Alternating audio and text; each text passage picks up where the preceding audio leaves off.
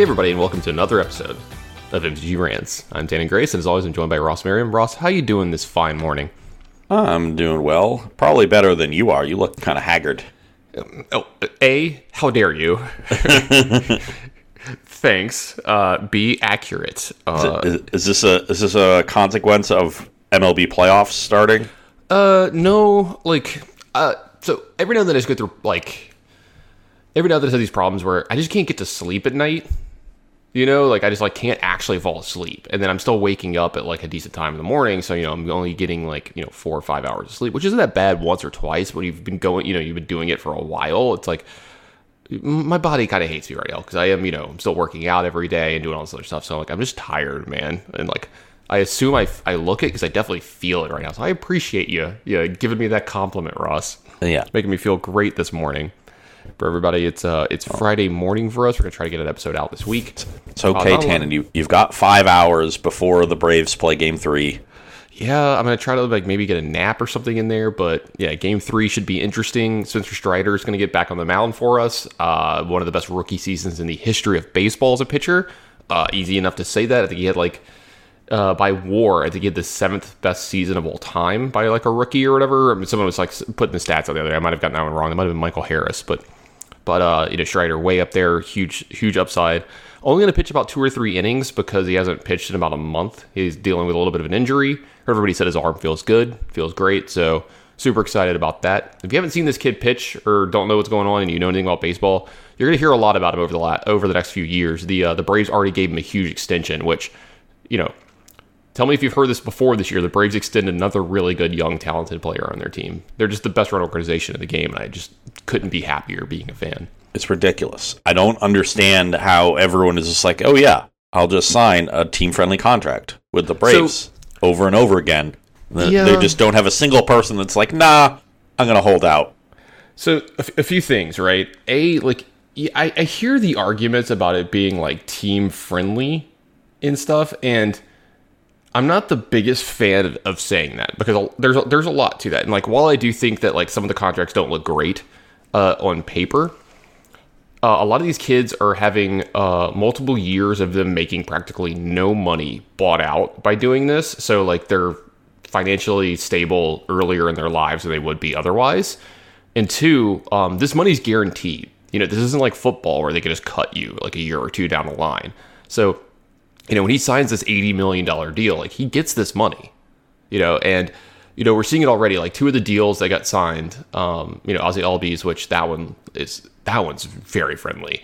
And then Acuna's, you know, only being 100 million for, you know, eight years. When you look at like, you know, what Julio Rodriguez just got or what like Tatis got, like, I think they pulled one over on their teams from the other perspective. Yeah, they're great players, but they've, you know, they'd only had like half a year of service time or whatever, blah, blah, blah. You know, there's arguments both sides, but then you look at it like, and it, it- again, I, I do think obviously the, the team's going to get the better end of these deals if the players are healthy. I mean, like, you know, Acuna didn't play last year practically, and it hasn't been himself this year. He's still good, but he's not like what he was. And then Ozzy Albies has played like ten games this year, and they're getting paid their full amount. You know, so like that's that's the other end of it as well. And again, look, I'm on the player side. I want these teams to play the to pay the players. I want them to get their money. Don't get me wrong, but it is one of those things like. I'm just sick of the narrative. That, like, there's a running narrative on Twitter that uh, we just get dirt on all of our players and, and like hold them at ransom. You know, like he he's like it's like some nefarious thing, but it, it also shows to the culture and like how good the organization is. Like almost every one of these guys that has these contracts, you know, you, you know, they're almost all, you know, besides Ozzy Albies and, and, and Acuna, obviously they're not from this country, but like almost all these other guys, they're hometown products. You know, they're kids that grew up in the Atlanta area within an hour or two of the ballpark or an hour or two of Atlanta. They grew up Braves fans. They know what it means to be in this area and to represent this team in this in this part of the country. And yeah, maybe they take advantage of that a little bit, but like every one of the guys, when you hear them talk about it, they're like, I wanted to be here. I wanted to be with this team. I wanted to be in this clubhouse and with these coaches. And like, I think it can't be understated enough, like how much help you'll probably get in this kind of situation when you're one of the best organizations in the game. You're winning a lot, right? And everything around it is just top notch. Like, like you know their coaches are great, their front office is great. You know they're going to be winning for the next five, six They have years. a new stadium. They Brand have, new, you know, yeah. a new practice facilities and all. Yeah, all those things are definitely um, you know things that often get overlooked by Yeah. You know us as fans. We don't realize the day to day reality of pro- professional athletes and how you know the context of that was going to change their decision making. I think you make a really great point here. Here's a perfect example. I have a friend that plays in the NFL, and like we talk all the time, right? And uh, you know, he played at Texas A&M. He played for like you know, he's played for Baltimore and like um. In case anyone was wondering, uh, that friend is not me. It's not. It's not Ross Just, Merriam. just in case you might have thought that, it's not. it's very not me. easy, very easy mistake to make. Yeah, I often get mistaken for a professional football player. It just, I'm kind of sick of it, Tan, and it just happens too much. The distinction needs to be made, Ross. Yeah. Yes. So yeah, this, is, this is a not Ross friend of Tannen's that is playing in the NFL. And yes, I do have other friends, but uh, and it's it's just like I allow don't- Tannen too. It's just like I didn't play in the NBA for the last 20 years. My name's not JJ Redick. You know, I used to get that a lot. um, especially when he played in New Orleans. I actually like legit. I was out drinking with some friends one night, and some dude's like, "Is that JJ Redick?" And I was like, "No." I was like, "No." no, it is not. yeah. But that, see, buddy- that was a punt on your part, Tannen. You should have Yeah. said yes and gotten a free beer out of it. Well, the, here's the thing. For, for one, I'm not the same size as the guy. I know that I do kind of look like him. Two, it, was during one of the colder parts of the year, so I did have like you know like a sweater or something on. So a, I looked a little bigger. And B, you couldn't see my arms because if I remember right, JJ's like tatted up. You know, like I think he has Yeah. sleeves or whatever. So like. That's a pretty obvious thing, but also if you like walked up to me and started talking to me, you could tell I'm not an NBA player, you know, kind of thing. I'm- also like I think JJ's like six three or something maybe. I just looked it up. He is listed at six four. He's six four. I am 5'11 and a half. You know, like right at six, with shoes, I'm six feet. So we're we're uh, Yeah. we're not there. Well, that, that measurement is also probably the shoes. So he's probably six three outside of shoes. Yeah, He's probably six two, six three. Everybody, I mean, like, remember when Barkley was listed at like six eight or whatever? I'm like, bro, he's like six four. Like Yeah, maybe they- six three. a, a couple years ago they actually started doing the measurements without shoes and Hmm. i they i just saw the the jet one of the jazz writers just did a brief article listing everyone's previous height and now Yeah. you know new height Yeah. some of them actually stayed the same because sometimes they'll they'll actually uh you know underreport the size of bigger guys um Mhm. eh, but like donovan when he came into the league was listed at six three and he's just six one like come on Yeah, exactly. And so the point I was trying to make is uh, I was talking to him about that in free agency, you know, and he's a big Yankees fan. And so he's talking about Aaron Judge, who's going to be, you know, the the biggest, one of the biggest free agents ever, right? You know, he's coming off of practical, practically a triple crown season. You know, he broke the American League record for home runs. Super bet on himself, right? Like he rejected like a two hundred thirty million dollar contract. He's going to get probably a hundred million more than that. You know, w- what a season, right? Like what else can you say? But he was talking about it and talking from a player's perspective, and like you know, he he follows sports pretty good. You know, this guy like actually like you know he's watching the playoffs. Like he's not you know Yeah. like me. And I don't mean that in a bad way because like he's got more of real life. He's out there working out twice a day because he plays in the NFL, you know, and stuff. And he was like, yeah, man, if like I was judge, he's like he's like I would go to like one of the New Yorks, Toronto or Atlanta, and then I wouldn't even think about like anyone else. And I was like, really? And I was like, I don't even think half those teams can afford him. He's like, he's like, yeah, no, I get that. Like, he'll probably end up staying in New York. He's like, no one can afford him. But he's like, I wouldn't go any like. He's like, you're. He's like, gone are their days, or you're not going to see many uh, of these athletes as much anymore. Take these huge contracts on teams that are terrible, unless the contract is just so much bigger. Because like, there's still some like you know, Kris Bryant's got a huge deal to go play for Colorado, and he's never going to win again in his life, or whatever. You know, because he won a World Series in Chicago, but now he went to the Colorado. But like, they also gave him a deal that I'm pretty positive he got about 40% more than he would have gotten on the open market on the other team. Maybe maybe 50% more. Like his agent just deserves a medal. Also, Colorado deserves to not have a franchise in baseball. They just are the worst run baseball team in the game. And sorry if there's any Rockies fans out there. And we'll, we'll end the sports conversation. there aren't any rockies fans don't worry Yeah, I know, right? And um, yeah, it's it's all paid actors. So, um, but yeah, like just overall, you know, we do under underrate, underappreciate the humanity side of it, and like I've started trying to like understand that more because you know you and I are different. Like obviously, like you know, what's the difference between 200 million and 190 million if you get to play where you want? You know, you know what I mean? Yeah. Like like let's let's be real. Also, there's other there's other factors too. Like you know, we talked about, um, you know, like when Freddie Freeman left the Braves, that he took less money to play in LA because, you know, his agent kind of screwed up. But there's the other factors of, L, like he's making an extra like 14% less because of the way taxes work in LA versus the way taxes work in Yeah. Atlanta, Georgia. But So he also has more opportunities for endorsements and more lucrative endorsements when he's in LA. Like, you know, so those a a lot lot of those it. things tend to balance out. Yeah. Uh, like you wonder why a lot of these guys want to go to Texas and get big deals. It's like there's literally no income tax in Texas, so you just Yeah. get your you just get your contract. Same, same, same with Florida, no state income tax. but nobody wants to go to Florida. So Dude, professional athletes want to go to Miami. okay, Miami is an exception. Miami's an exception, yeah, but not for baseball. But yeah, anyway, Yeah, yeah, not as much for baseball, but uh, yeah. I'm basically I'm just jealous that the Braves have like eight great young players and Yeah. have somehow just signed all of them to like Yeah. six plus year contracts. So they're just going. It's going to be like the '90s again, where they're just Yes. good for a decade. yeah, and I mean. It's one of those things like some people hate. It's like so funny when you see the hate for it. It's just like, dude, like we're, we're accepting Yeah. new fans. Get on the bandwagon. Like, Well, I mean, I told My you this team what- just blew blew it up, and we're Yeah, going to be bad yeah. for at least three years. That's like the most optimistic outcome. So I I'm just seething in jealousy and rage. Yeah, it's it's one of those things, but like you know that I'm the, uh, a you know that I'm not a fair weather fan. You know that I was Yeah. there. I was literally watching every game. But I still hate you. Yeah, sure. I'll I'll accept it. and you know that you know that I was there watching every game and they lost 105 games. You know, Yeah. when they were when they were fielding a triple A team plus Freddie Freeman. You know, like it was it was awful. Like it was hard to watch, but was like, man, I want to watch some of these kids play, see what they look like, you know, like blah blah blah. You know, I get to see Dansby Swanson make his like major league, you know, debut and see some of these guys make their debuts and like struggle and like figure it out. It was fun and rewarding, and they turned it around a little faster than I thought they would. But like, we also got a lot of talent really fast. You know, it worked out really well, and they're locking it all up. And you know, they made about five or six really big contract extensions in the last like year, year and a half. And if you hit on like four of the six, five of the six, like that's that's ideal. You know, because like Yeah. you, you know at least one of them's not going to work. Like someone's going to get hurt. Like something's not going to work out. You know, you're going to be overpaying at some point. But like that's that's part of the game. You know, it's like kind of like a lottery in a lot of spots, and we just have more tickets than anybody else. So Yep.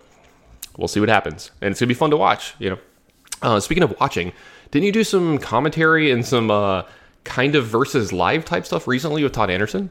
Yeah, that was last weekend in uh, in lovely Caldwell, Ohio. Okay, uh, I'm not gonna believe some of that, but I will believe other parts of it. But Yeah. I will say this: I I did tune in for a little bit of it. Uh, loved the job you did. I didn't get to watch as much because I was super busy that weekend. Uh, y- y'all did a great job, but also loved the vibe. Yeah, uh, we're we're a little bit more relaxed of a uh, of a commentary team, and, and that's you know makes sense given that it's you know a, a local store and, and their local series that they're building up, and not this you know big headlining kind of event. Um, but I I think that you know just plays into it, uh, and makes it a good time and, and good for viewers. So yeah, we had a we always have a have a good time there. The the co-owner of the store, Kyle, uh, who like owns like three different other businesses in Caldwell, and then I also found out is an assistant coach for the high school football team, and they're uh, not Caldwell high school football team. There's like another local school uh, that he's like the assistant coach for, which is hilarious. And like one of his family members is the head coach. Uh, it's just you know, welcome to small town USA, Yeah. and the so we got there Friday night light. and the store was dead. Like last time we went in and there was like FNM going on. We did like a draft. We talked to everybody. We went in. There was like two people in the store. And we're like, what is going on? They're like, yeah, everybody's at the football game because Yeah. his uh, Kyle's team was playing Caldwell, and the two teams were both like six and one or seven and zero. Like I, It's a I think, huge game. Yeah. yeah, it was like a big, big game for the for locally. you so they the won, and they had a bunch of people over to his house. So we we, we went there for a bit. Um, Did you go to the and- game? Hmm? We did not go to the game. Oh man, I would have been like, let's go to the game. Anyway, continue. No, Sorry. I, I've watched enough high school football games in my time. I don't I don't need to watch but anymore. like I don't know, it's kind of part of the experience in my opinion. But go ahead, sure. but uh, we also I also when I declined to go, I didn't realize that everyone else was going to be there. that Yeah. might have swayed my decision a little Yeah, bit. yeah. Yeah. When you get to the store, I'd be like, we made a mistake. Yeah. Uh, but no, we we got to go to his house and you know hang out with all the coaches and parents and a few of the players that were hanging around there. uh, just to celebrate their win, and then uh, you know did the commentary on Saturday, uh, and then Sunday. If, if you know people are unaware, uh, so last time we were there, they, did two events, so we just did two days of commentary. This time it was only, it was just the one event uh, that one of their qualifiers for the Apex Invitational. This is Apex Gaming is the store, and uh, which was also an RCQ. So they they they were qualifying for two big events. Yeah, so And- you get double up on the event, so pretty high stakes. Yeah, and then Sunday, you know, rather than do commentary since there wasn't a tournament to commentate, we essentially did versus live. Uh, we called it the Apex Gauntlet, but we did it. We did essentially two shows. We did six hours of it, uh, and it started with me playing Jeskai Breach against a Gauntlet of Modern decks that Todd played, and then we switched over to Pioneer. He played a Tarkared, which is the deck he's been playing against the Gauntlet of Pioneer decks. Uh, and it was great to do you know that kind of content again. If you missed it, that stuff should be up on the their YouTube channel now. Let me let me check and make sure. I know I I, I talked with Taryn and he said he was going to get all that stuff up this week, along with the commentary. If you want to watch the the tournament, all those vods should be up now. Yeah, I was just gonna well, ask about that. I was like, hopefully the vods are up because like people can go back and watch this. You know, if they've been kind of. Uh, I've seen some people fiending about like, man, I wish versus live was still around. So there we go. You know, you can kind of scratch that itch. Um, kind Oh, of yeah. make a comment on the pioneer thing you were talking about, and uh, you know, I've got a friend that's been playing the format a lot. He's qualified for Atlanta. You know, wants to like you know play all the PTs type things, and he actually thought, you know, a couple months ago that he had broke the format. He'd, you know, started playing a Tarka Red like right before Todd did. And he was like, yeah, it's, it's been pretty good. Like I'm beating mono green and stuff and like blah, blah, blah. But then he's found that like he's having a hard time consistently beating red black. So he's like, look, if I, if I only beat one of the two popular decks, like he's like, I'm trying to find the deck that can beat both of them at his consistent clip. And I'm like, yep, there's the format in a nutshell for you. Good luck. You know, if you can find a deck that, that can beat both of those, you're in a really, really good spot. But yeah, it's the hard part, you know. Looks so- like the the modern portion of the Gauntlet is up. That went up yesterday, so they're probably working on the the Pioneer today, and it'll be up soon. Sure. Yeah. Yeah. I got a lot of stuff to take care of and all that. and Make sure it looks good. You know, you, you want to put out a good product and stuff. So that's pretty Yeah, cool. but all, Um, all the vods from the tournament are up, so that they did that first. So you Yeah. you, got- you can you can watch all of it now. Please do. They're Apex click on it as Gaming and esports. Yeah. Please click on it as much as possible. Yeah. No, uh, I'm excited. I'm gonna go back and watch a little bit more of it. You know, I wish I could watch a little more of it live. Do you guys interact with chat whenever you're doing it at all? We did during the Gauntlet, Yeah. um, and we did a little bit during the commentary when we had some downtime. Had but time, yeah, yeah, when when we did the Gauntlet, we just set a laptop up to, to the other side of us. It got a little awkward because our, our two cameras were, uh, you know, to uh, to one side of us. The laptop was to the other. So normally, like you know, uh, you know, Rob would be doing all, all the interacting with chat and just relaying it to us. And so I was trained to just look into the camera. And now I'm looking over, effectively looking away from the camera to read the laptop screen. yeah. So uh, I had I had some a little bit of trouble getting used to that. Um, Yeah, it's just different, right? Yeah. Like you have to get yeah, again, you have to get used to it. And I go through, you know, different ones. Like there's a lot of times I'm doing fab, like I'm doing flesh and blood. I'm uh I, I call this like I'm 100% professional. Like I'm just doing my job, trying to do everything, run the show, done. Right? I don't I'll I'll talk to chat, like I say, hey chat this or like blah blah blah, or ask them something, hey, tweet at me, but I don't interact with it in real time. And then, you know, sometimes I'm on NRG, where we have a little more downtime, or it's honestly, it's a, like Magic's a little easier for me to do commentary for than than Flesh and Blood. I don't have to think as much, and I don't mean that in any kind of insulting way. It's just Magic's a little more secondary to like the way I think. You know, I've been playing it for 20 years versus you know I've been playing Fab little for more like intuitive. a year. Yeah, it's, just easier for me, so I can look over on my second mon, and I'm at home, so I can look over at my second monitor and have chat up. When I'm physically there, you know, it's you know the ex. I don't want to add the extra screen, you know, because like um, I'm sure you can understand this. Like for people at home that maybe have like never seen or heard me talk about this before. Like when I'm doing commentary for like Flesh and Blood or any of the big events, generally this is what it's, it's going on. So like Ross and I would be sitting next to each other, right? Let's say Ross is my partner in crime for this event, and Ross, you can kind of back me up in some of this stuff too, because I'm sure you'll have an experience that's different from mine, or you'll notice something that I don't. So Ross and I were sitting there next to each other, and we're talking to each other, right? We're having a conversation, and uh, sometimes you have headsets on, sometimes you don't, depending on however you do it. Lapel pins, mics in front of you, whatever. But you're talking to each other, right? And you're having a conversation, and the conversation needs to start at the beginning of the show, go all the way through whatever you're doing, and then end when you go to commercial, right? So like there's a constant conversation. there is generally a giant television in front of us that has that's showing whatever you're seeing on the screen. One of the hardest parts to do here is to not look at yourself on the damn camera when the camera's on you. You look at the camera and not look at the screen. You know, Yep. You'll see all of us do that quite a bit, just because you're like you can't help it. You're a human being. One of the, the tricks that we do here, uh, I think that I commonly do if the camera is very close to the screen, is I take a note card and I draw a smiley face on it, and I tape the note card to the very bottom of the camera lens. So I just look. We name it every show somebody different. So we just look at Todd, or you know, or we look at Ross, or Yeah. we'll look at Kyle. It just like you know, talk look to at Kyle Carlos. or look at Carlos. Yeah, it's whatever. Not not at the table, Carlos. But um, anyway, so we have all that going on. Um, when I have the headset on, you know, you talked about Rob, right? So Rob's one of the best at this, at just like only talking when need to, and it's not like some people talk too much, but we do get talked to while this is going on. Y'all can't hear it at home, but you know, so you Ross and I would be talking like we are right now, and then somebody would be like, "All right, we're gonna go into commercial in ten seconds," or you know, "Hey, we need to, we're ready to go to commercial." Like you know, throw whatever you want, and like it's just a simple sentence like that, but it's very jarring when you're having a conversation with someone and someone in your ear is like, "All right, we're ready to go down to the match," and like you know, like you have to hear that and not stop your current thought process and finish what you're doing, but you also need to understand that, and then Yeah. you're watching something on the screen, interpreting that, and then giving it back to the person as well. And then uh, sometimes I'm doing the card viewer as well. You know, the cards that pop up on the screen. Sometimes I'm physically, I, I've had to do that where I'm physically doing that at the same time. So all of that is going on at once while we're trying to do this at home. I just want everybody to know that's ever write this chat. Commentary is the easiest job in the world. I don't know how they ever mess up or you know you get something wrong because it's just oh you're just reading what's going on at the screen.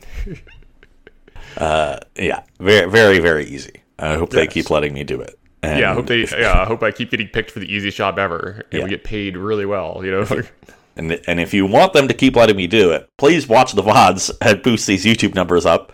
Um, and uh, you know, if this is content that you want to see live, Todd and I should be. Uh, we haven't confirmed it 100%, but we know they want us back in December when they have another qualifier event to effectively do the same thing. Um, and that that'll be the first weekend of December. Uh, so that is likely to happen, though it is not guaranteed at, at this point. So the December third and fourth. So uh, another month or so, and we should be back there and, and uh, you know d- doing our thing. This this was it was even better this weekend because the instead of going to like ten o'clock the second day because you know we were doing commentary, we just did our six hours, noon to six, uh, and got out in time that Todd was just like, "You want to just go home now?" Because it, it's only Yeah. like a four and a half hour drive because Yeah, it's, it's home, the cl- closest part of Ohio. So we were home by like eleven on Sunday night. It was per- it was yeah, it was perfect.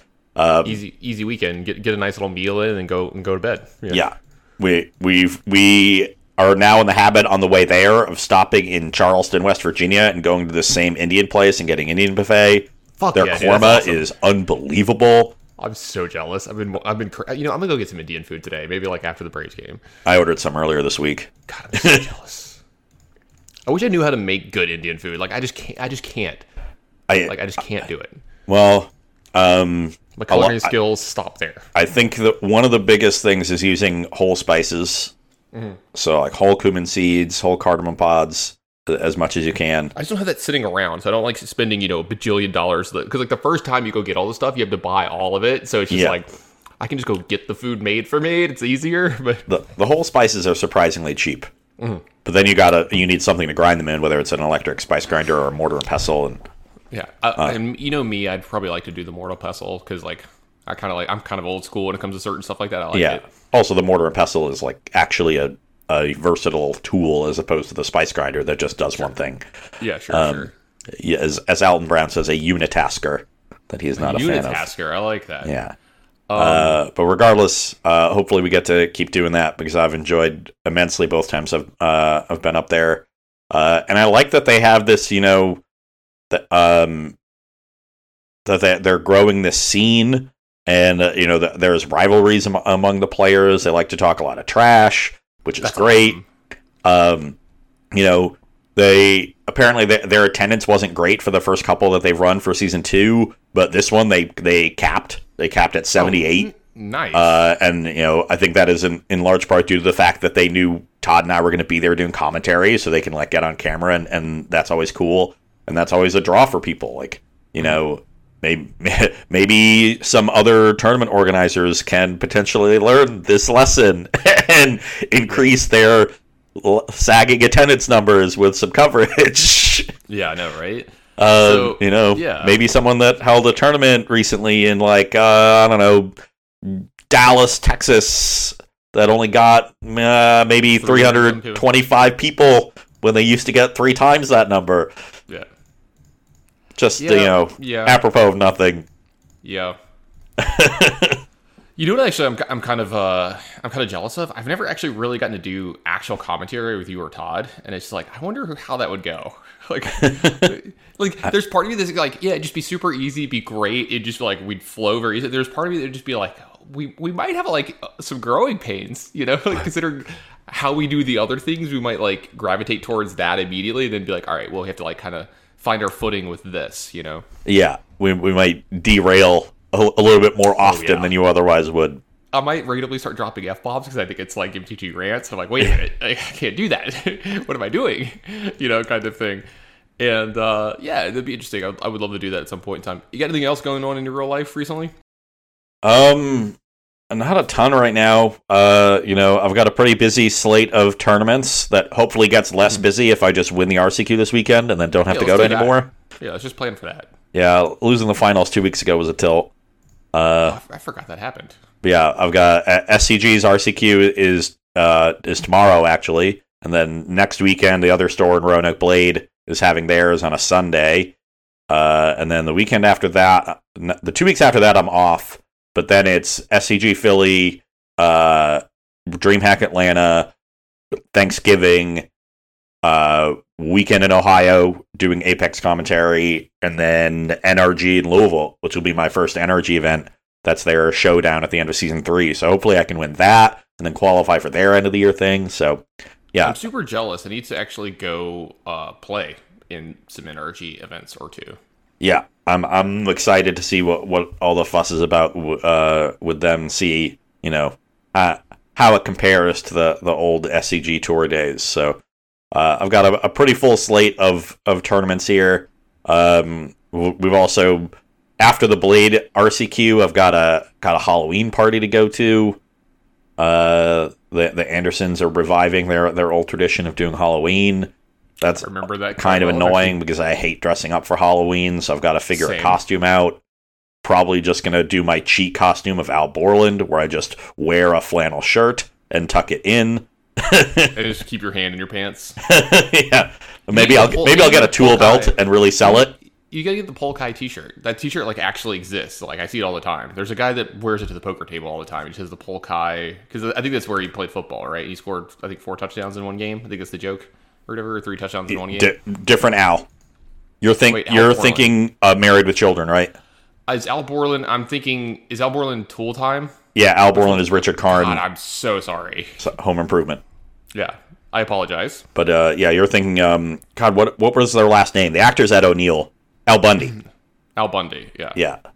Um, yeah. Wow. I, I was a little. I was like hand in my hand in the pants. That makes sense now. Al Bundy did Yeah, that a lot. Yeah, he just always sit on the couch and put his hand in his pants. Yeah. Yeah. Which is like I'm surprised they do that on like network television or whatever. But I guess whatever. You know, it's it's great. He didn't put his entire hand. That's why they're like, look, you can't put the entire hand in. Okay.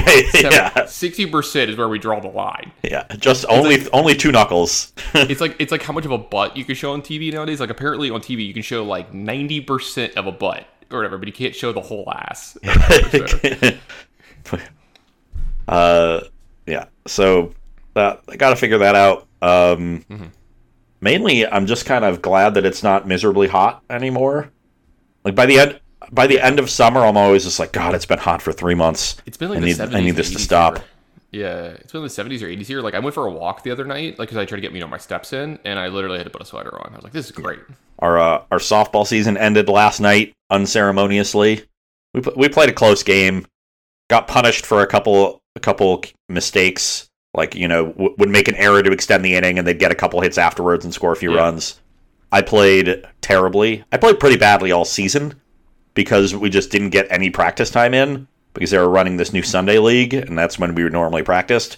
Also, I was gone for a lot of weekends, so I, I could very easily tell that like I just wasn't seeing the ball well, both hmm. when I was hitting, like not reading the ball well uh, there, but also like in the outfield, I'd like like the ball would get hit. And I'm like, I know that's coming at me, but I'm not sure if I need to be running forward or backwards. And then uh, you know I would have it would be three seconds later by the time I figured it out.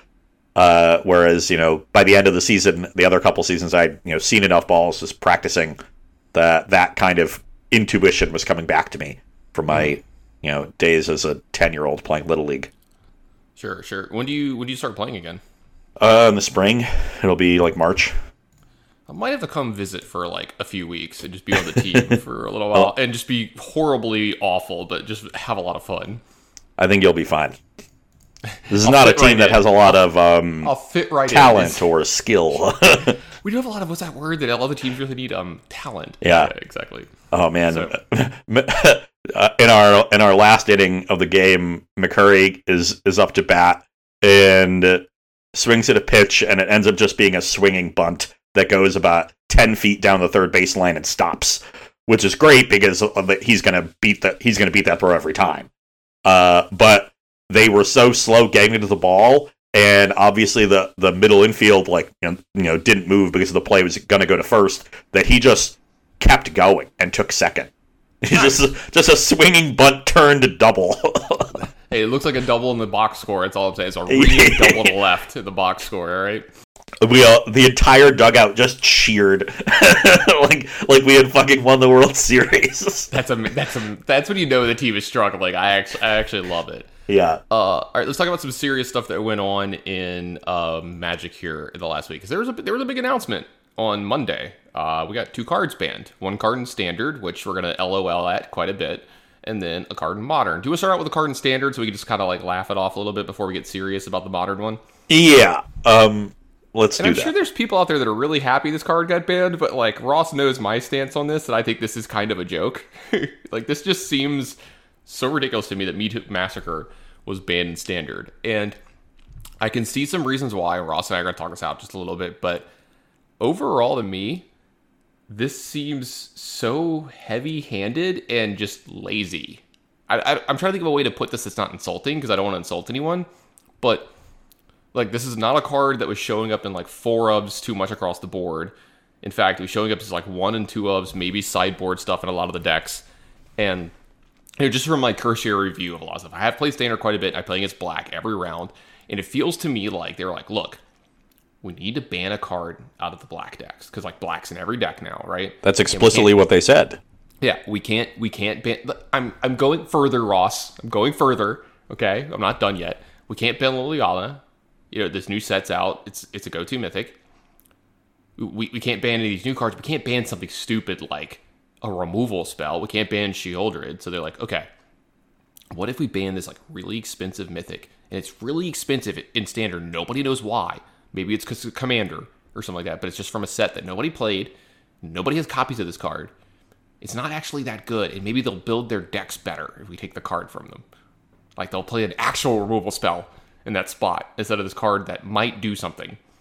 And it's also a nightmare to play with in paper because it has a million triggers. Am I getting there? Does it sound about right? So I yeah, I don't know how much the you know the price of it in, influenced their decision. I wonder if it did because it is a little prohibitive for new standard players to be like, well, okay, I need this Meathook Massacre card, and there's three in my sideboard, and that's Yeah. two hundred dollars. You know. Sorry, But, uh. I, I, I'm probably wrong, but but my my issue is in how they they set up the decision of, of what to ban and it's oh black decks are dominant let's ban a black card. And you know if you play magic at a high level it, it should be pretty easy to understand that color is a superficial way of understanding decks. And they should have gone deeper and thought about why black decks or you know black is is part of all these decks. Because it's not just like mono black. You know that was week one. But it has eventually become these three color decks esper grixis there is also rakdos sacrifice uh, that is pretty good. And but but esper and grixis have been the, the most popular over the the few weeks that standard has been around this standard. And you know there's a lot of reasons for that you know. One is that there's a lot of powerful gold cards that push you into those combinations, like Corpse Connoisseur, Raffine, uh, and others.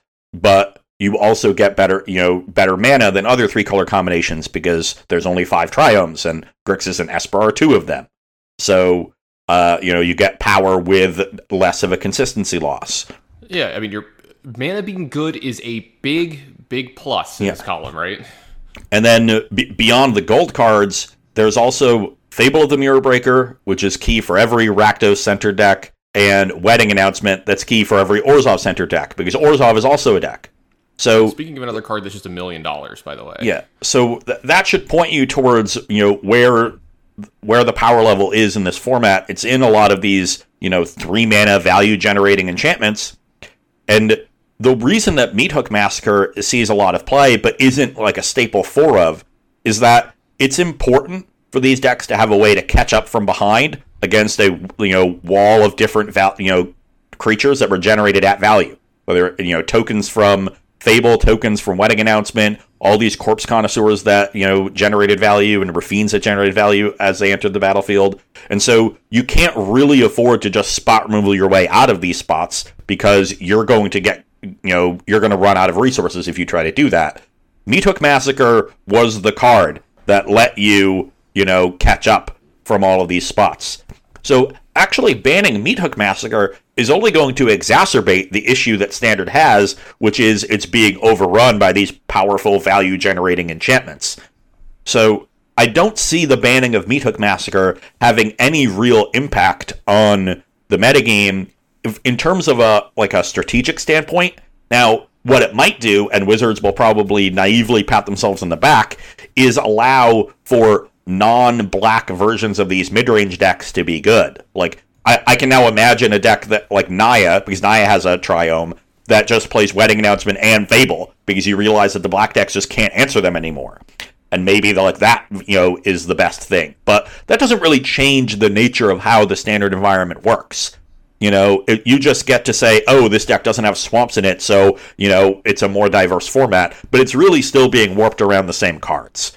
Yeah. So it, it seems to me like they took a very lazy approach with this ban, and I actually th- think it's going to it's going to end up looking superficially good uh, and beneficial to the format, but in reality, it's not changing the fundamental nature of the format at all.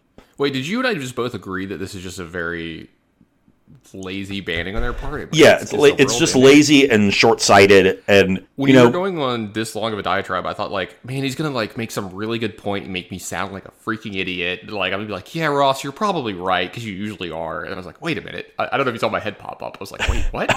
I'm right too. I get to be right this time. yes. but it, it, it and uh, you know may, maybe there's more to it behind the scenes that they didn't you know write about in the the article about it uh, and they instead you know only told us the lazy parts of it uh, but Yeah, I'm- you know I'm sure I'm not willing to it, give them the benefit of that doubt I, I'm willing to give them a little bit of the benefit of the doubt, a little bit, but I, I'm sure there's some of that there. But like, it does kind of feel like dartboardy, right? Like I think is a way to put it. They're kind of just Yeah. like, uh, that one. like I'll just throw this at that one, you know. Like if, if you wanted to fundamentally change how the standard environment works then you would have banned fable and or wedding yeah. announcement Th- those to me are the two cards that are defining the current standard metagame and those are the car those are two of the cards that make it really difficult for um for aggro decks to exist because The you know Fable of the Mirror Breaker is a card that we kind of just like. Did we just like not know? you know, we were like, oh, this card looks cool, but like, jeez, I remember you you liked it quite a bit. Yeah, we were I mentioned it, but I was I I got scared this, because right? no one else was mentioning it, so I'm like maybe I'm just wrong, and I didn't want to look like an idiot, so I didn't really go too hard on it, and then instead I made myself look like an idiot when I could have made myself look like a genius. Yeah, I mean, it happens. You know, like it happens. Like, um, I kind of wish we got to do our normal top eight set for this set because I would have talked about Tolarian Terror quite a bit and how I thought it was good enough for constructed, and it is in constructed. And I was like, oh man, I would have gotten really right at that one. But we also get some really, really wrong as well. So I think it's fine, you know. But I was just trying to give you some props I remember the only person I really distinctly remember being like, "Yo, this card might be pretty good," is you. And I was like, I, I don't know. And like, it's one of those cards like when you look at it, you're like, yeah, it does a lot of things. It's a little slow, but then the way the game plays out, you're like, man, this card is good.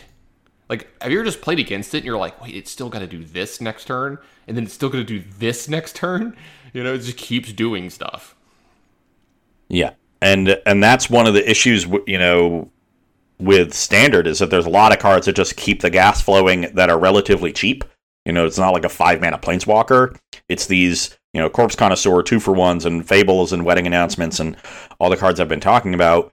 And that combined with a bunch of cheap removal, they all have the the the quasi fatal push and um, there's another one mana removal spell in standard too. There's like uh, a voltage surge. Cut, is it cut down? Yeah, cut down and voltage surge. Yeah, I could remember uh, something you know, down. Yeah, and even like blood tithe harvester. That's like you know, uh, combined creature removal spell. It's just so hard for aggro decks to uh, get underneath the, you know these decks at all, and it's impossible for them to go over the top of them because they just have too much removal and card advantage. So it, you know, those are the reasons aggro has been struggling. Maybe Meathook Massacre opens up some, uh, you know, some window for like a go wide aggressive deck. Yeah, big that, like, one ones. Yeah. Like you know, goes wide with, with, like overrun effects and things like that. That that might be a, a positive effect of a Meathook Massacre band. I don't know if the cards really exist. I know there are some good token makers in the format, uh, but you know whether it ends up being competitive. But that's something I would definitely look into. You know, an, an aggro deck that com- that matches up well against spot removal, even cheap spot removal, because the mid range decks are still going to have that.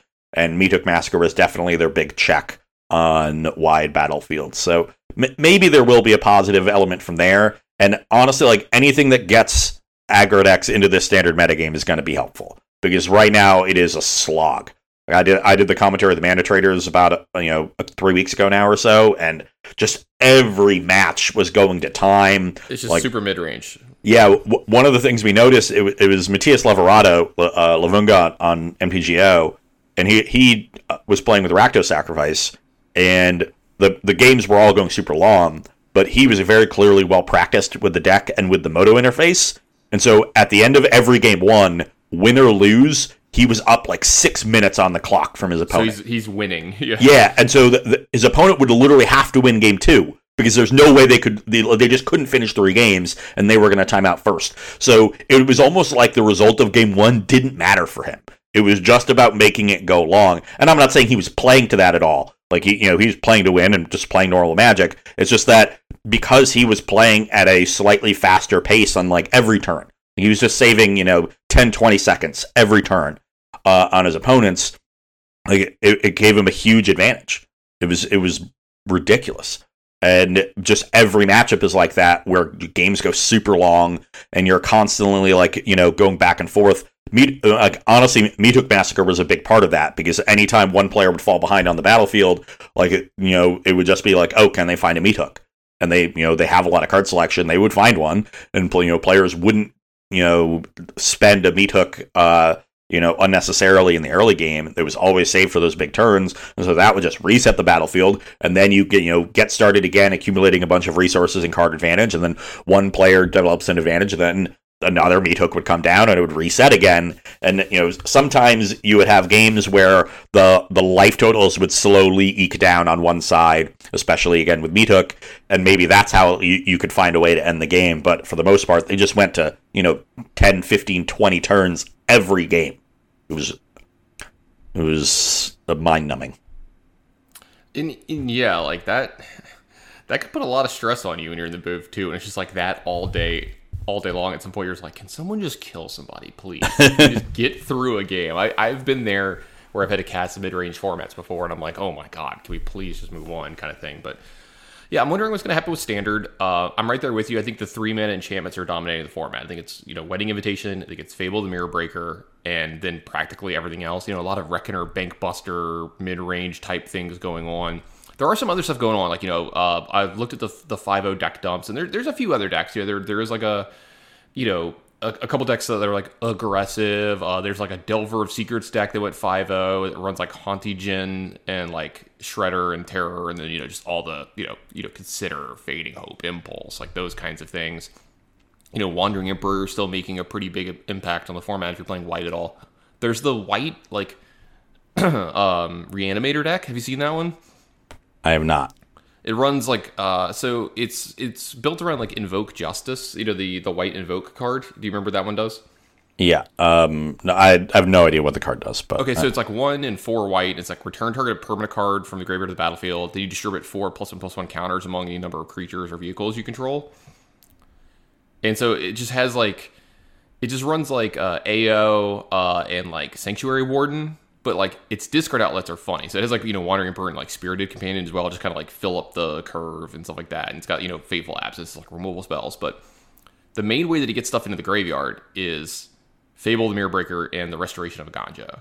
So it's just three mana enchantments and like it just splashes for Fable the Mirror Breaker in this mono white deck. Yeah. So it's like literally the only red card in the list.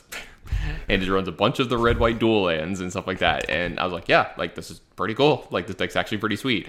and, and that's a deck that gets, I think, a lot better when the black decks don't have access to Meat Hook, and you can just play hard to the battlefield, generate all this card advantage with the, those different threats, and you know, sort of overwhelm them because they're the one for one removal that they play just isn't good.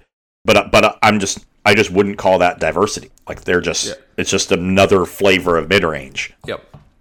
And like I know a lot of people say, well, the black deck is a natural prey to the to the uh, reanimator deck because a it's got a bunch of removal and b it's got graveyard trespasser. If you just play correctly or play correctly or play a little smarter, sometimes with your three mana enchantments, like you can do pretty well against them. Like because the cool thing about the three mana enchantments, restoration and fable is you don't discard until the second chapter.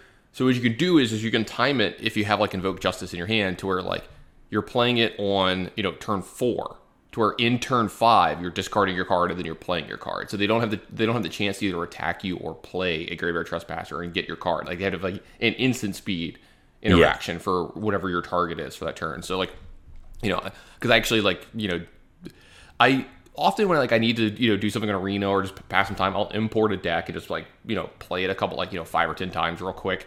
And I played this one, and it was like really cool, and it was surprising me how real powerful this deck was because there was a lot of games where like you put a spirited companion in play, right? You know, you draw your card, you get deeper into your deck, and like no one wants to trade a card for this freaking one one that already drew a card, and eventually you're just like, all right, put this big dumb thing out of my graveyard into play, and then now my spirited companion's also a five five. Yeah. You know, so now you just got two huge threats, and you're like, all right, good luck. All right, you kill my big thing, attack you for five. Like, just keep going. You know, and then you have Wandering Emperor like doing gross stuff with it too. You know, so um, yeah, I think I think there's a chance that some these decks happen, and like I hope standard is a thing. You know, going forward and gets a little better about that stuff. So we'll we'll have to figure out. So I'm excited about that. Now, Onto the banning that happened in modern. This is something people have been asking for. I feel like for the last year and uh, the last of the truly like big oppressive companions is gone. Ross, like we still have some other companions, and they're gonna be they're gonna be played a lot more in modern, but Yorion is dead.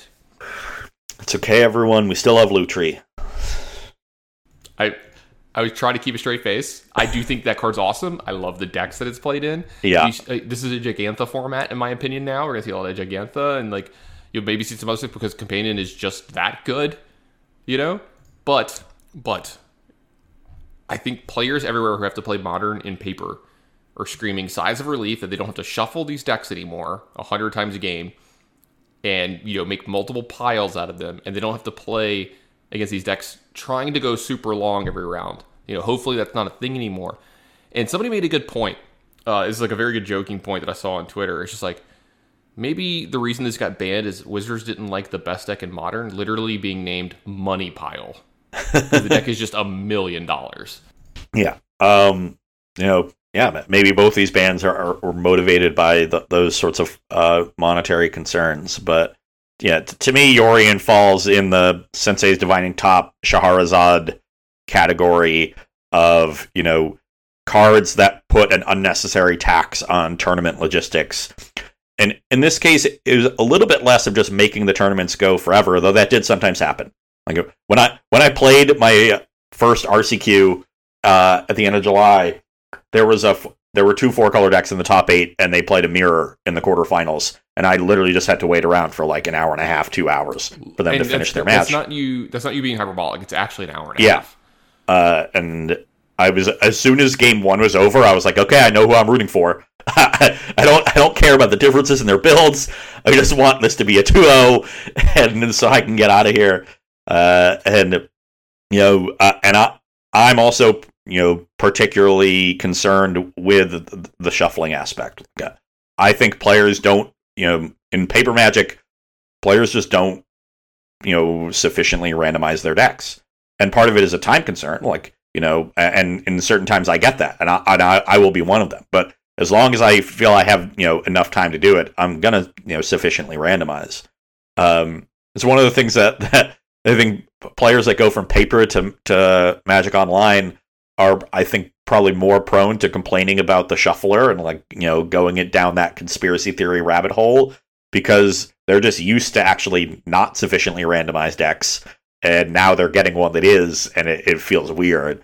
But you know it, it takes a lot it takes a lot of effort to sufficiently randomize you know 60 card deck uh, especially when you're not perfectly riffling it every single time or you know maybe not riffling it at all if you know your deck is expensive and, and you don't want to bend your cards um, I don't give a shit about that. I beat the I beat the crap out of my cards. So uh, aware because I, I, I want them to be randomized. And you know, Yorion decks, I think, were literally impossible to randomize in a sufficient time period. Like it's just, just impossible. Yeah, and like I think it's a big deal, right? I think you know I, I mentioned it. I kind of talked over you a little bit. Uh, everybody knows my stance on Sensei's Divining Top. I think it's it lived a lot longer than I thought it should have. It's one of the most egregious cards in the history of the game, in my opinion, and that has almost nothing to do with power level of the card. You know, I think there is something to be said about cards that involve dexterity, game length, and just overall game um, enjoyment in Magic, and I think that's a big deal. And I think that's part of what's going on here, not just the competitive part of like, yeah, these these decks are good because we've actually seen the deck take a little bit of a step back recently. You know, you were talking to me about this before the show. You know, you think that like it might not even be quote unquote the best deck in modern anymore. You know, there's oh, it certainly isn't at this point, or, yeah. or wasn't last week. Right? Yeah, right. And then um, where is it going with this? And then you know you got you got that part of it as well, but like there's something to be said about what it does to a game of Magic as well. And like my biggest gripe with Sensei's Divining Top is the fact that it just destroyed the game of Magic. Like it made the games go way too long. Every time you have priority, you have to do this thing that takes time and and like yeah, you know, there's the joke that you know, remember like you know, we used to joke about like, like Joe Lossett being a slow player and he would like always have it and like it would take extra time and like he was practiced with that card and went really fast. You know, like Ross has seen me resolve brainstorm versus the average person resolve brainstorm. I'm a little bit faster than the average person, but if I had to do that 30 times a game, I'm probably going to time. Yeah. You know, like because like here's the thing: it doesn't matter how fast you are at it. Once you start adding in the seventh and eighth and ninth and tenth time you do it and the extra variables, it's gonna take more time. You have more information. You know, every single time a card is no longer in your deck, you have more information. It takes more time. So like, I hated that card, but you know, Yorion's a little different, but same, right? In the fact that it causes all these problems. Like your deck is huge, the games go so long, you're dealing with all this shit, and then like it was a scourge on the format as well. And then any deck that could cast it, you had to have like a good reason not to play it. Not to just be like, all right, here's these extra cards that do very similar things to my other cards, or you know, draw me a bunch of extra cards, or just do do something to keep me alive to make Yorion as good as possible. Now I get Yorion. Also, you know, it makes I it it does help out a little bit in making some of the best cards in modern a little worse. Like I, I don't think it can be said enough how much it makes Solitude just a little bit less good in modern. You don't have the free white card to just go like pay three mana now. I just like get to hold up Solitude or get to cast this card next turn and stuff like that too. Like that's important. It is, and uh, I think pe- people have underrated the importance of Yorion to the four color deck. Like, yes, there were 60 card versions of this. Yes, a big reason Yorion was important for the deck was it was critical in the mirror match.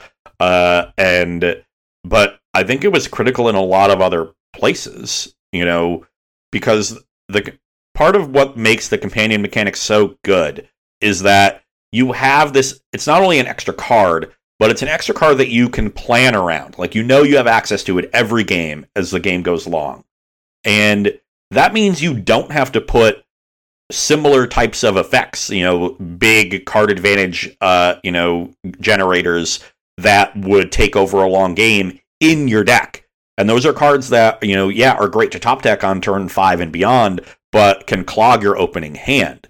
Yorion gets to be there. You know, Lurrus did this as well. Every single game for you without ever clogging up your hand.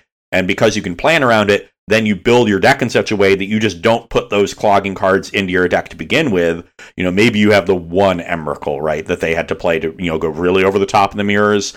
Uh, and some lists didn't main deck it, some did. But for the most part, you were allowed to build your deck in a leaner way because you knew Yorion was there to carry you. So th- there's been a lot of talk about potentially four color decks getting you know better because you get to draw Wrenn and Six more often. Obviously, Wrenn and Six is the best card in the deck. The card is busted and you, most people wanted banned. Yeah, and, and you get to draw Omnath more often, which is you know the, the second best card in the deck, and uh, incredible. Uh, but you know you also have to put cards like you know I, have seen Big Teferi in a lot of the the new lists. A card like that, you know, that is going to you know give you that edge in the long games. And you have to cut some of your early games. You're playing, you know, less less removal. You're playing, you know, a lot of the cards that you added to make the extra 20 were just cantrips. So it's not like they were clogging your draws at all. It was your abundant growths and your, your ice fang coatls.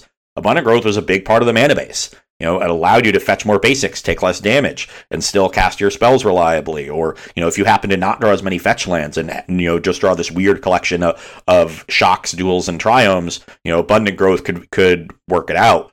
And, you know, you got to play you know, a little bit of a tutor package, whether it was with Eladamri's Call or Traverse the Ulvenwald, you know, those tutors let you play individually powerful cards like Emrakul or one Endurance Main or a Fury. So you no longer have access to any of those.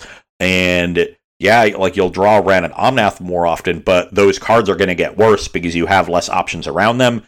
And your deck is going to get, I think, significantly clunkier because you have to put some more expensive cards in your deck in order to make sure your late game is as good. So Personally, I, I think four color is just not a particularly good deck at this point. I, am expecting it to be rather poor. It was already declining because it, it was so bad against creativity, and creativity has been the most, the most popular deck. Popular deck, yeah. Yeah, over the last two or three weeks. Uh, you know, I, I think you know one of the reasons I started playing Breach is because I thought I had a good four color matchup. I was right, and uh, you know, so the the you know smaller rise of Breach has also put a damper in, in four color, and so the you know I, I think four color at, at, this point is you know at best tier two if you know you want to use that kind of terminology uh, because the, Yorion was a, a Yorion wasn't just there for the mirrors. the people who say that I, I, I don't get that. You know Yorion that won you a lot of games just being there when you mulliganed, being there in games where your opponents just traded a bunch of resources off, and you like you, you know you suddenly just had this four five flyer that drew two or three cards, uh, and you know that that put you solidly ahead. Now you have to sit there and hope to draw your Teferi on time. That that's the other aspect of ha- you know having those late game cards in your deck instead of in your companion in your you know companion slot. You know sometimes they clog your hand early, but also sometimes you just don't draw them late, right? Like, you know, there's only two of them in your deck. If they're both in the bottom 20 cards, it's just not going to be there for you. Yorion was there every single time. That level of consistency is part of the reason the deck, you know, won as much as it did. And, and that that only makes a difference in maybe 5% of games, but if it's the deck's win rate goes down by 2 or 3 percentage points, that's a huge difference. You know, I I think that's one of the things that people can can take away from uh, the like you know archetype matrices that like MTG Data puts out on Twitter. They put out a couple recently. You know, the individual matchup data usually doesn't have a large enough sample size to be relevant. Um, you know, and, and, they should put confidence intervals on those numbers uh, to show you how you know not you know uh, specific that the data is or how variable it is. But I think the thing that you can look at is just see like how low everyone's win rates are overall. If you look at the overall win rates of all the decks, they're all between like 48 and 58%. Right? And the the higher ones they're all amplified a little bit by the noise in the metagame, like when you play against, you know, rogue decks that people are playing that aren't really trying to win. So, if you think about, you know, just the metagame, the section of the metagame of, you know, the top 10 decks or so, that those tier decks, the win rates in the uh, among those are going to be between like 51 and 56 and th- that's the that that's the the range in which competitive magic is played you know Everybody talks about matchups like they're 60%, 70%, 80%. It's just hyperbole. And you're talking about small edges. So, like, you know, the loss of Yorion may seem small, but those, that small edge adds up and becomes a huge difference on the success of the deck. Mm-hmm. And yeah, so with this gone, and like you said, it, it's not the contender that it used to be. But do you think this actually like opens up any avenues in modern that haven't been explored, or like you know decks that maybe were just suppressed by this a little bit? So, uh, I would say that you know, objectively speaking, it probably shouldn't because I don't. It wasn't a huge part of, of the metagame. Obviously, it was a little more represented in paper, uh, and it was already declining. But when you're talking about metagaming it's not about the you know objective numbers. It's about the perception.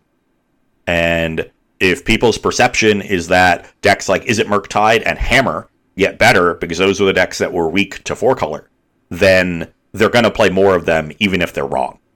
And so i think this first weekend we'll probably see an increase in decks that had a perceived bad hammer matchup because that's kind of like you know level two or uh, or i guess maybe even level one of like a post ban metagame is play the decks that were bad against the deck that got worse because of the ban. Um, and then, you know, it's play the decks that are good against those decks and, and so on. Uh, but I, I, would not be surprised to see an increase in, uh, if not numbers, but also just, you know, success of Hammer and, uh, and Izzet Murktide. And that's definitely something I'm keeping in mind for my RCQ tomorrow. Do you have any idea of what you're doing in your RCQ tomorrow? Do you have like a, a set plan? I mean, I'm playing Breach. Yeah, I mean, but did anything I, change? Um, I'm I'm waffling right now on playing a third prismatic ending. I'm not sure where the space comes from in the sideboard, but that's it. There's just like no space in the main deck. I've also thought about playing the Shadow Spear, but that's just because I saw a lot of burn last time I played at SCG. Playing the, the Spear of the Main again, uh, but that's just like a local concern. I, I, wouldn't advise other people to do it. Um, but yeah, it, uh, I'm not going to make you know sweeping changes because I don't think this is a huge change in the metagame. But just like a minor shift, I think Prismatic Ending is one of the better cards against Hammer. Like taking out an early uh, Sigarda's Aid, also being able to take out Hammers late, but also you know answering the different creatures.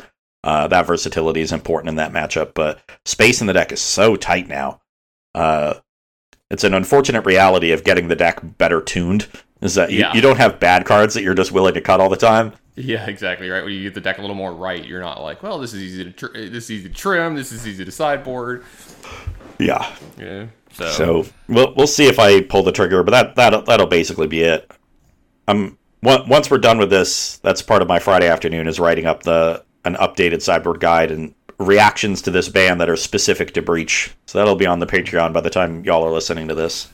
Ooh, I'm excited to take a look at that. I like to look at the Patreon stuff. Speaking of Patreon, we do have a sponsor that we need to shout out and make sure that people hear about. Um, I actually was talking to them, and one of uh, the people who listened to our podcast, uh, I think it was yesterday, because they were ordering some soap offline, and they were like, "Hey, your your code's at work, like, so let's make sure we get the, the the correct code and everything out there." But it's pretty easy to do. But make sure you check out Barrister and Mann. That's man of two ends. BarristerAndMann.com for all your uh, manscaping, personscaping needs. I'm a big fan of the products here, especially the soaps. I've just been so big on the soaps lately and trying out new ones and getting new scents and stuff. So I definitely think everyone should check them out. Ross, have you gotten that beard oil yet? Mm. Oh, I've I've had it for a while. I use it regularly. Okay, how how do you like it? Mm, it's great. Beard oil, like you know, it it just it's hard to sort of quantify, but because you don't really it's not something you would notice until you've used it. Until you've done it, yeah, yeah. Yeah, but I was the same way with uh with the, the shaving butter. Yeah. Be, because it the oil helps sort of separate all the hair. So once you comb your beard after it's oiled, it just looks so neat and like so incredibly well put together. Like almost it just looks professionally done at that point. And it's just the oil, you know, sort of helping your comb get all of the hairs separate but they're also now more pliable and they'll just kind of comb into place. And so everything looks so neat and put together once you once you oil your beard. It's incredible. Yeah big big fan. Also you're just going to smell better with all their products. All of them have great great scents. I definitely recommend getting a trying out a couple yeah. different ones. I've been, uh, I've been using the sandalwood beard oil. God, excellent. sandalwood is so good. But yeah, make sure you check it out. Uh, the code is MTG Rants 15. Uh, that's in all caps. So MTG Rants 15, all caps. That'll get you 15% off of your first order. And then uh, you will have to pay full price after that. But you know, whenever our code changes, it should it should come back around. You should be able to get another one. But make sure you check them out. Great time of the year to be getting this stuff for yourself or a loved one. You know, we got holidays coming up.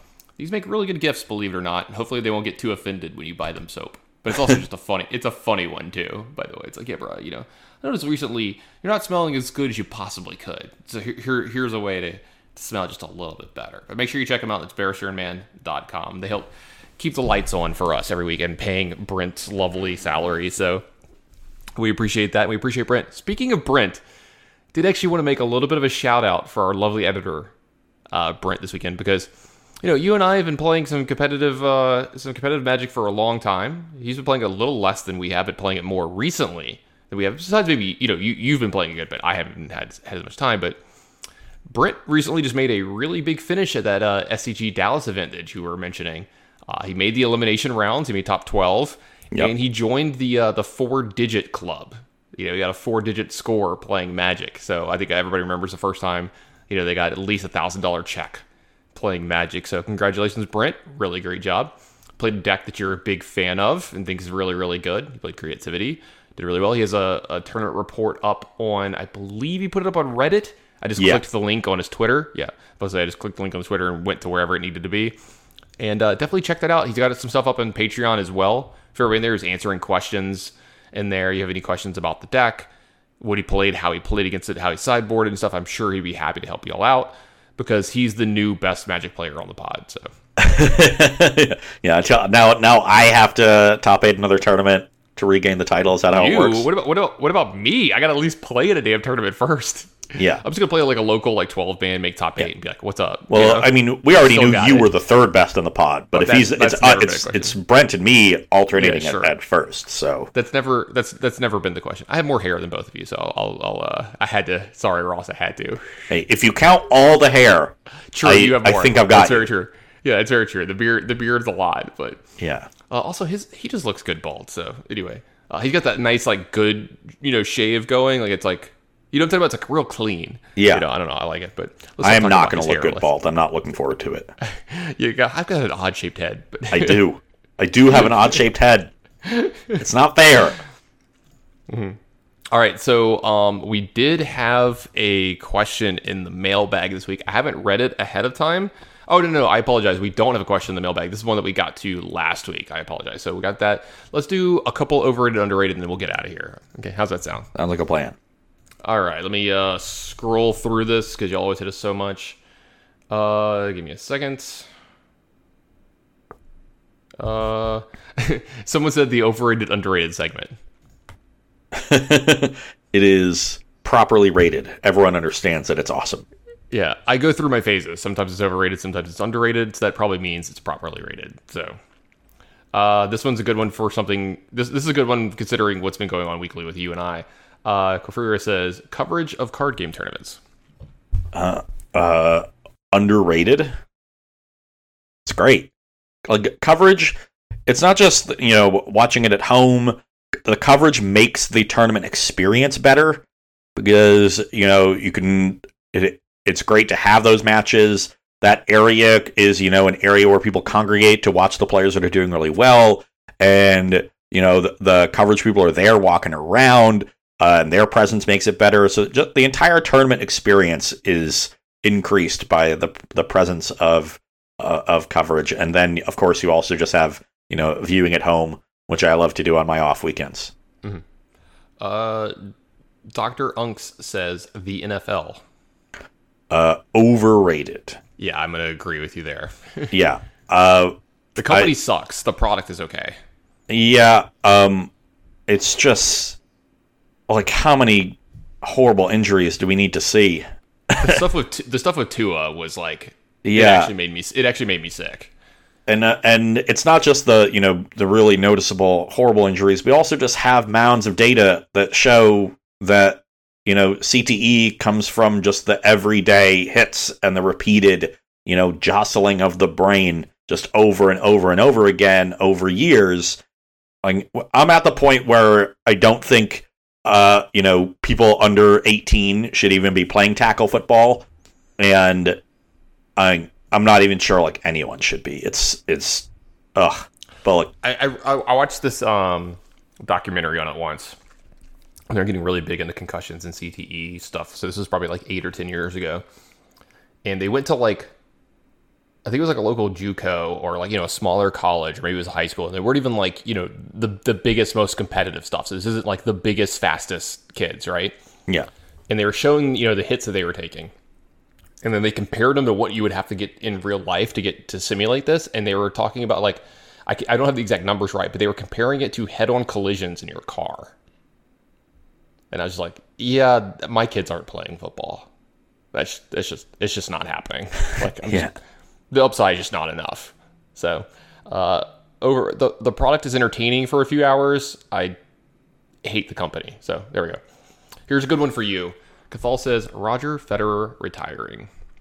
Um, honestly, un- underrated. There wasn't a lot of fanfare. It sort of Slipped through. Yeah. Yeah, like you know, he hadn't played for a year essentially, and you know, everybody knew that he wasn't you know going to come back and be a top level contender again. I thought he was going to come back and play one more year where you know he would lose in the first two rounds of like almost every tournament, you know, maybe make one exciting run, but you know he would he would do his farewell tour at, at all the tournaments that he, he was you know uh you know were most prevalent for his career. Like he'd play the four majors, he'd play like the Dubai tournament he always played, maybe one of Indian Wells in Miami, if uh and then the Halle grass tune up from Wimbledon, he played that a lot. His hometown tournament in Basel in Switzerland, uh probably like you know Cincinnati and maybe one or two others. And uh, you know, we we would sort of get a year long retirement out, out of it.